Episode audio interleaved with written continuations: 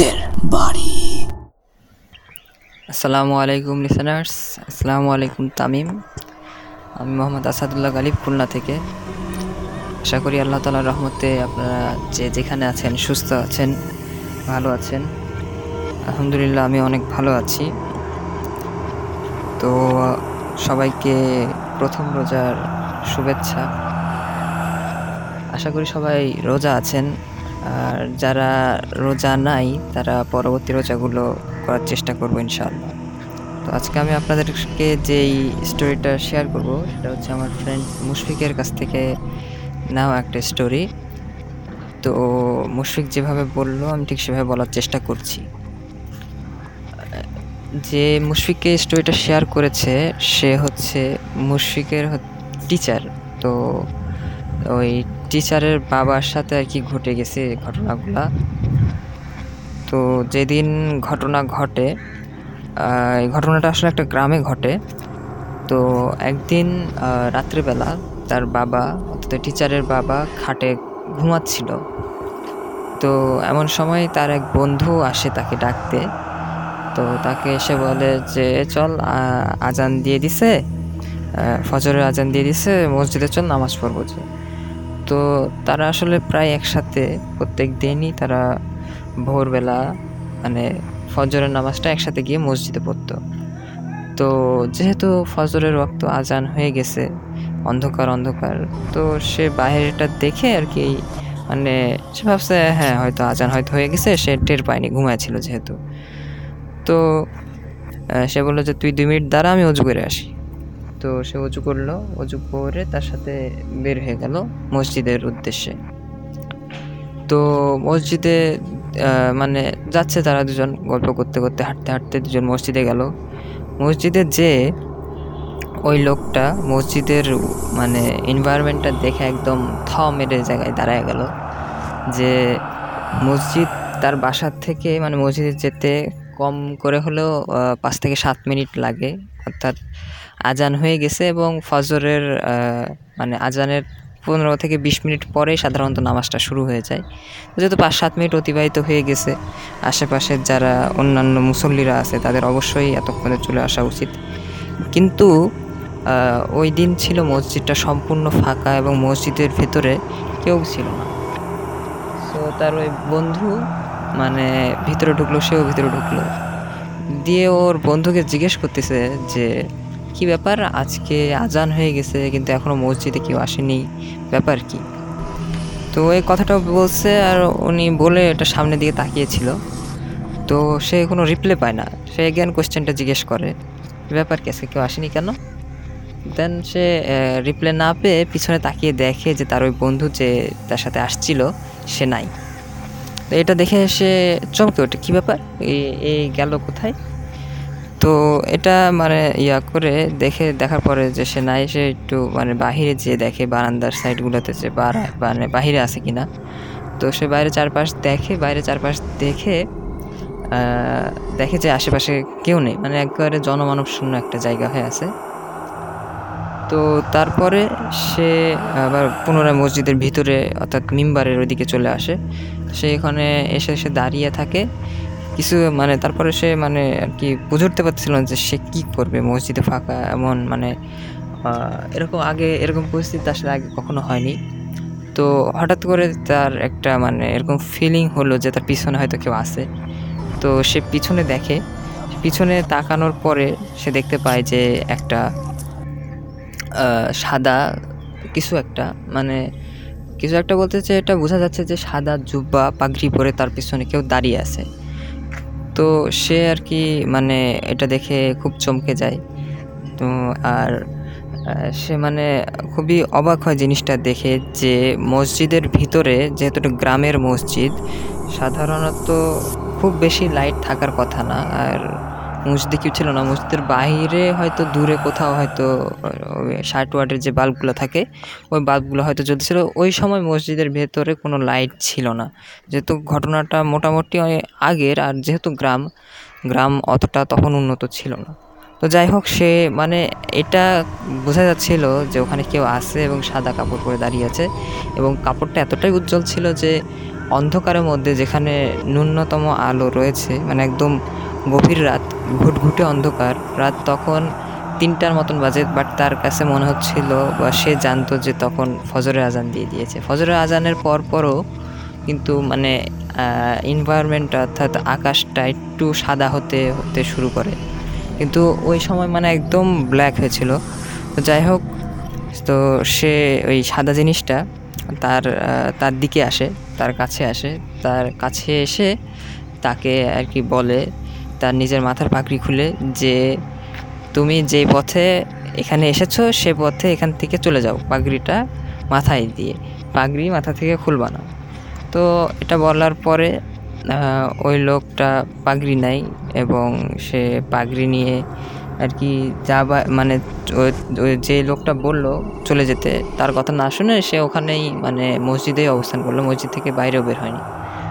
তো এরকম করে সে মসজিদে এক কোনায় যে চুপচাপ বসেছিল এবং আস্তে আস্তে মানে বেলা হয়, ফজরের রক্ত হয় মোয়াজ্জেম আসে। তো মোয়াজ্জেম এসে তাকে আর কি স্পর্শ করলে সে আর কি মানে একটু চমকে ওঠে যে, হে, কী হলো? তো মোয়াজ্জেম তাকে জিজ্ঞেস করে যে, ভাই, আপনি আজকে এত সকালে এত আগে এসে বসে আছেন যে ব্যাপার কি? তো সে তখন খেয়াল করল যে তার হাতে মানে যে পাগড়িটা তাকে দেওয়া হয়েছিল সেই পাগড়িটা তার হাতে আর নেই। পাগড়িটা ভ্যানিশ হয়ে গেছে ওখান থেকে। তো সে আর কি, তখন তাকে কিছু বলে না। যে না, এমনি এমনি বসে আছি। আজকে ভাবলাম একটু আগেই চলে আসি। তো মজ্জেন প্রত্যেক দিনের মতো আজান দেয়। আজান দিয়ে সবাই নামাজ কমপ্লিট করে আর তার ওই যে বন্ধু, যার সাথে সে রেগুলার মসজিদে আসতো এবং আজকেও সে এসছিল মসজিদে, সে কিন্তু আর মসজিদে আসে না। তো এই জিনিসটাতে তার অনেকটা আর কি সন্দেহ হয় যে, হলো কি তার? মসজিদে আসলো না, ব্যাপার কী? তো নামাজ শেষে যখন ইমাম চলে যাচ্ছে, তখন সেই ইমামকে ডেকে বলে যে, দেখেন হুজুর, আজকে সকালে এই ঘটনা হলো, আমাকে আমার বন্ধু ডেকে নিয়ে আসলো, কিন্তু এসে দেখি আমার বন্ধুই ওখানে নাই এবং একটা সাদা কাপড় পরার লোক আমাকে পাগড়ি হাতে দিয়ে বলল, তুমি এখান থেকে বাসায় চলে যাও।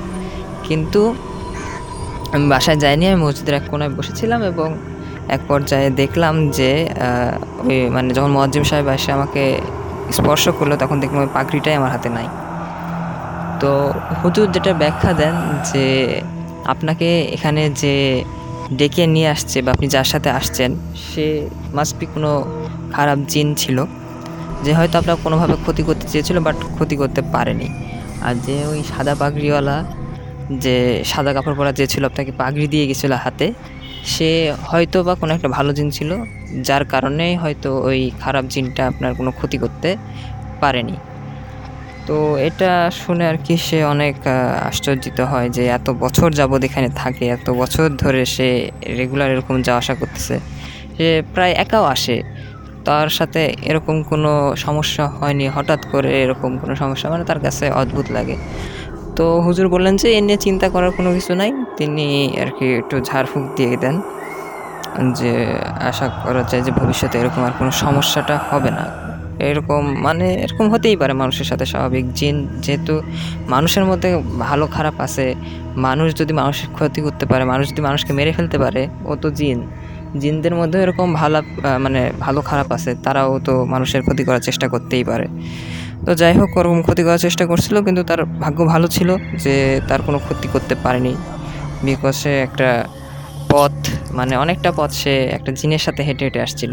যাই হোক, তো পরের দিন মানে ওই দিন সকালেই আর কি, দুপুর মানে সকাল পার হয়ে দুপুরের দিকে দুপুর না সরি বিকালে যখন সে বাজারে যায়, তখন দেখে যে তার সে বন্ধু মানে বাজারে একটি স্টলে বসে চা খাচ্ছে।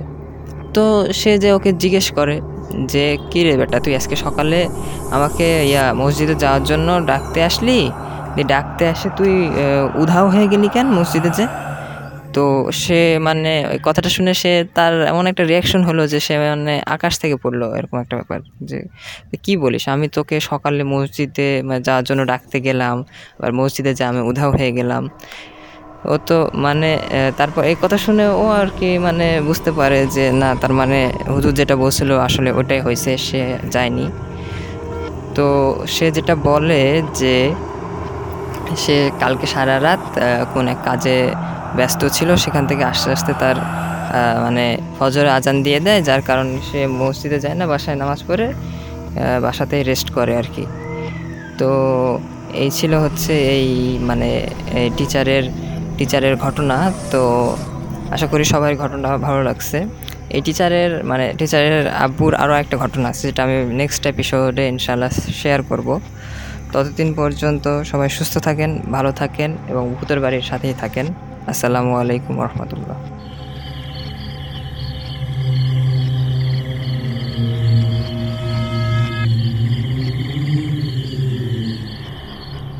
শুনে আসলাম আমাদের প্রথম ইমেইলটি। এখন আমরা চলে যাব একটি অডিও ক্লিপে আশা করি প্রতিবারের মতো এই অডিও ক্লিপও আপনার অনেক ভালো লাগবে। যদি ভালো লাগে থাকে অবশ্যই সাবস্ক্রাইব করবেন এবং আমাদের এপিসোডগুলো সবাইকে শেয়ার করে জানিয়ে দেবেন। চলুন শুনে আসি আমাদের পরের ঘটনাটি।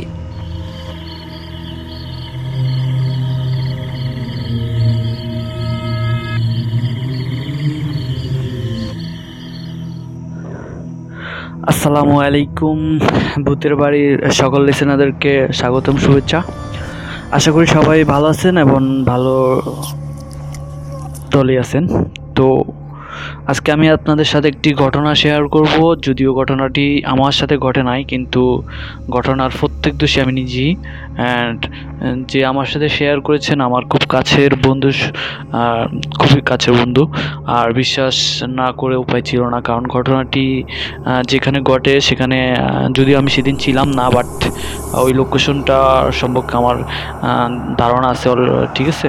তো, আমি আর কথা বাড়াবো না, আমি সরাসরি চলে যাচ্ছি আমার ঘটনায়। তো আসলে আমার সাথে আমার বন্ধু হৃদয় যেভাবে শেয়ার করেছেন, আমি ঠিক সেভাবেই শেয়ার করার চেষ্টা করব। তো সঙ্গত কারণে আমি লোকেশন উল্লেখ করতে পারছি না। তো আমি সরাসরি চলে যাচ্ছি আমার ঘটনায়। যে ঘটনাটি, এই ঘটনাটি ঘটে দুই হাজার উনিশ সালের কুরবানি ঈদের সাত দিন আগের ঘটনা। তো, যেদিন ঘটনাটি ঘটে, সেদিন রাত তিনটার দিকে ঘটনাটি ঘটে যদিও। তো ঘটনাটি ঘটে একটি বাসায় বাসায়। তো একটা বাসার তৃতীয় তলার ফ্ল্যাটে আমার বন্ধু অ্যান্ড আরও কিছু ভাই বেড়াদার তো চার পাঁচজন মিলে একটা ফ্ল্যাটে থাকতো তারা। তো, ফ্ল্যাটে থাকতো, তো ফ্ল্যাটে মোট দুইটা রুম আর একটা ড্রয়িং রুম আছে। তো ওই দুইটা রুমগুলোতে আরও যারা ছিল তারা সবাই মানে ভাগ করে থাকতো। আর একটা ড্রয়িং রুম তো ড্রয়িং রুমটা অনেক মোটামুটি বড়। তো আমার বন্ধু, ও মানে ওই ড্রয়িং রুমই ছিল মানে ওই ড্রয়িং রুমে মানে ওর কাছে ভালো লাগতো সেখানে নিরিবি আর ওই ড্রয়িং রুমের সাথেই হলো বারান্দাটা আর কি, তো ব্যালকনি তো সে ছিল সেখানে। তো হৃদয় মানে যেদিন ছিল তার সাথে আবার ওর দেশ থেকে মানে ওদের দেশের বাড়ি থেকে ঘটনাই ঘটে ঢাকাতে। তো ওর দেশের বাড়ি হলো মানে আহ, শরীয়তপুর। তো সেখান থেকে এক কাজিন আসে ওর সাথে থাকা বেড়ানোর জন্য আসে।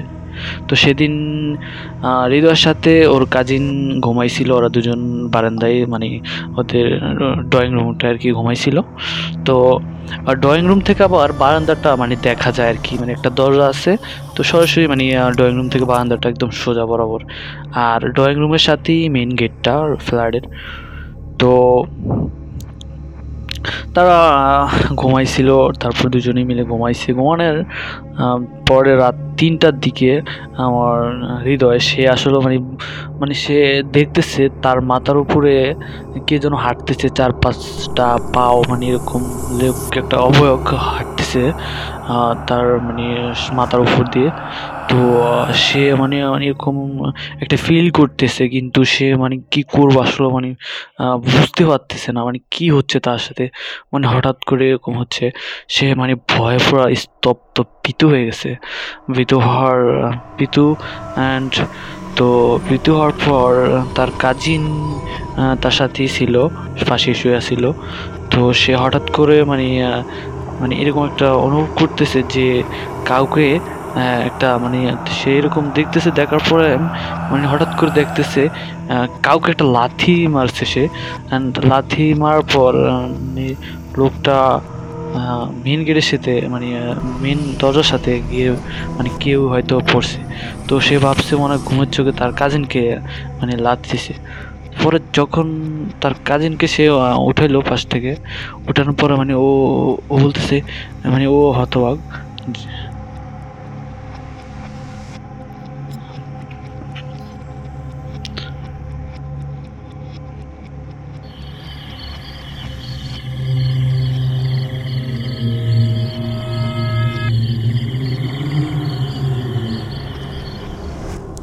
অনেকে বলে থাকে, দুপুরের সময়টা অনেক খারাপ বা মাগরিবের আগের সময়টা অনেক খারাপ। তো যেহেতু তারা বলে থাকে, আমাদের উচিত সে সময়টুকু কাজে লাগানোর, সে সময়টুকু বাইরে না যেয়ে ঘরে থাকা বা ভেতরে থাকা। কারণ এই সময়ে জিনরা চলাফেরা করে। আর তাদের চলাফেরায় তারা যদি বাধা সৃষ্টি হয় বা কোনো মানব জাতি তাদের বাধা দেয়, তাহলে তারা অনেকভাবে আপনার ক্ষতি করে দিতে পারে। তারা আপনাকে ভয় দেখাতে পারে। সুতরাং আমাদের উচিত এই ভরা মাগরিবের সময় বা আমরা যেটা বলি, মাগরিবের নামাজের কিছু একটা কিছু আগে সময়টা খারাপ। আমাদের উচিত সেই সময়টুকু বাসায় থাকা এবং মাগরিবের আজান দিলে মসজিদে যেয়ে নামাজ আদায় করা। আমরা অনেক সময় শুনে থাকি যে এই সময়টুকু মধ্যেই, যে এই সময়টুকু থাকে মাগরিবের নামাজের কিছুক্ষণ আগে অথবা দুপুরে বারোটা থেকে দুইটার দিকে খারাপ খারাপ কিছু জায়গা আছে, সেসব জায়গাতে গেলে নাকি জিনরা আছর করে। আমরা প্রচুর ঘটনা পাই। সুতরাং আমাদের উচিত একটু সাবধানে থাকা। আজকের মতো এ পর্যন্তই। ভালো থাকবেন, সুস্থ থাকবেন, ভৌতিক ঘটনার সহ ভূতের বাড়ির সাথে থাকবেন। এবং আপনার কাছে থাকা ভৌতিক ঘটনা ভূতের বাড়িতে শেয়ার করতে লিখে অথবা রেকর্ড করে ইমেল করুন ভূতের বাড়ি ten at the rate of Gmail dot com এই ঠিকানায়। আল্লাহ হাফেজ শুভরাত্রি।